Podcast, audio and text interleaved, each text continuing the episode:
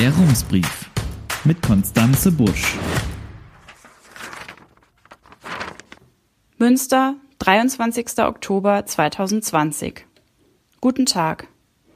An diesem Freitag hat die Stadtverwaltung eine traurige Meldung geschickt. In Münster sind in dieser Woche 2 weitere Covid-19-PatientInnen gestorben. Ein 88-jähriger Mann und eine 97-jährige Frau.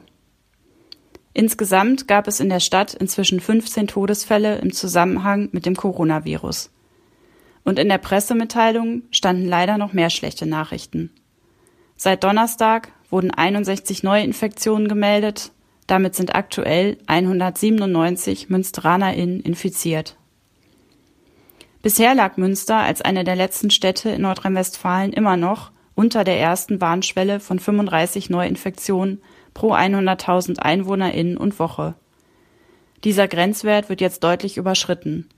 Offiziell werden die vielen Neuinfektionen aber erst um Mitternacht in der Statistik des Landeszentrums Gesundheit NRW auftauchen. Die Stadt hat für diesen Fall schon eine neue Verfügung vorbereitet. Ab Montag gelten strengere Regeln. All das ruft bange Erinnerungen ans Frühjahr wach. Überhaupt fühlten sich die vergangenen Wochen an wie ein Déjà-vu. Kanzlerin Merkel hat mit einer Videobotschaft wieder dazu aufgerufen, weniger Menschen zu treffen. Die Bundesländer haben wieder versucht, sich auf einheitliche Regeln zu einigen. Es ist so mittelgut gelungen.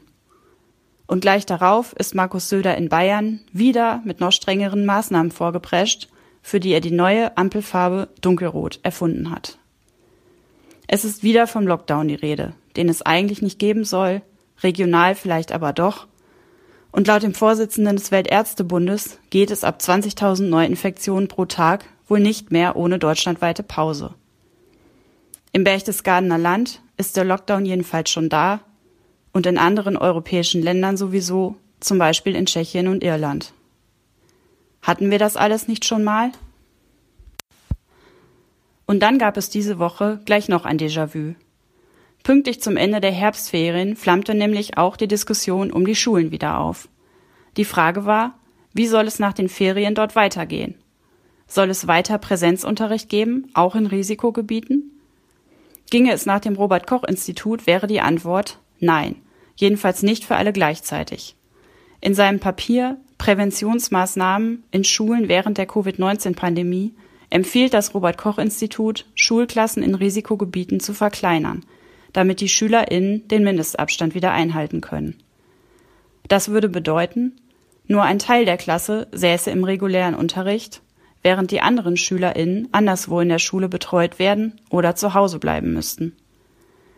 Laut Robert-Koch-Institut sollten die Verantwortlichen in Risikogebieten sogar prüfen, ob Schulen vorübergehend komplett geschlossen werden müssen. Im Berchtesgadener Land ist das jetzt passiert. Für 2 Wochen wurden dort Schulen und Kitas geschlossen. Vorerst. In Nordrhein-Westfalen gelten inzwischen 80% der Städte und Gemeinden als Risikogebiete. Schulministerin Gebauer will trotzdem am Präsenzunterricht festhalten.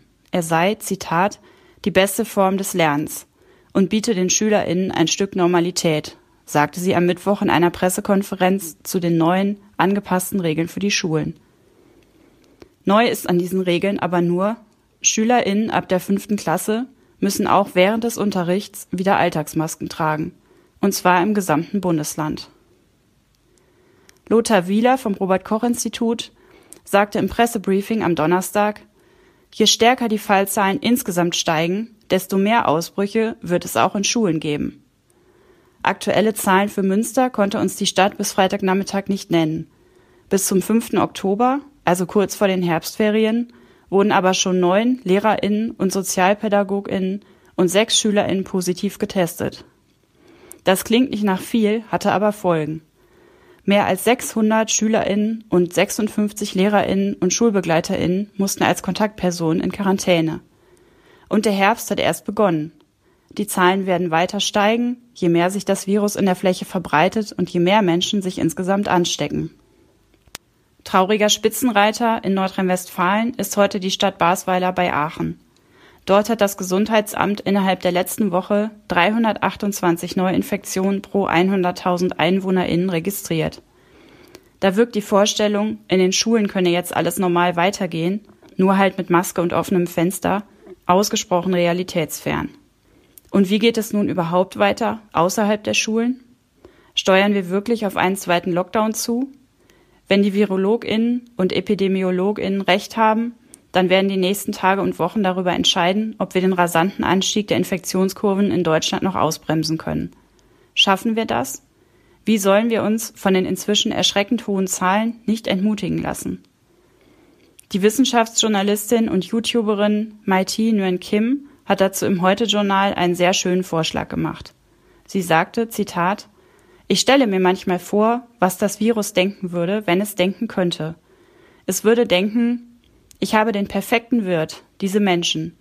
Sie leben auf dem ganzen Planeten, sind soziale Wesen und gehen gerne feiern.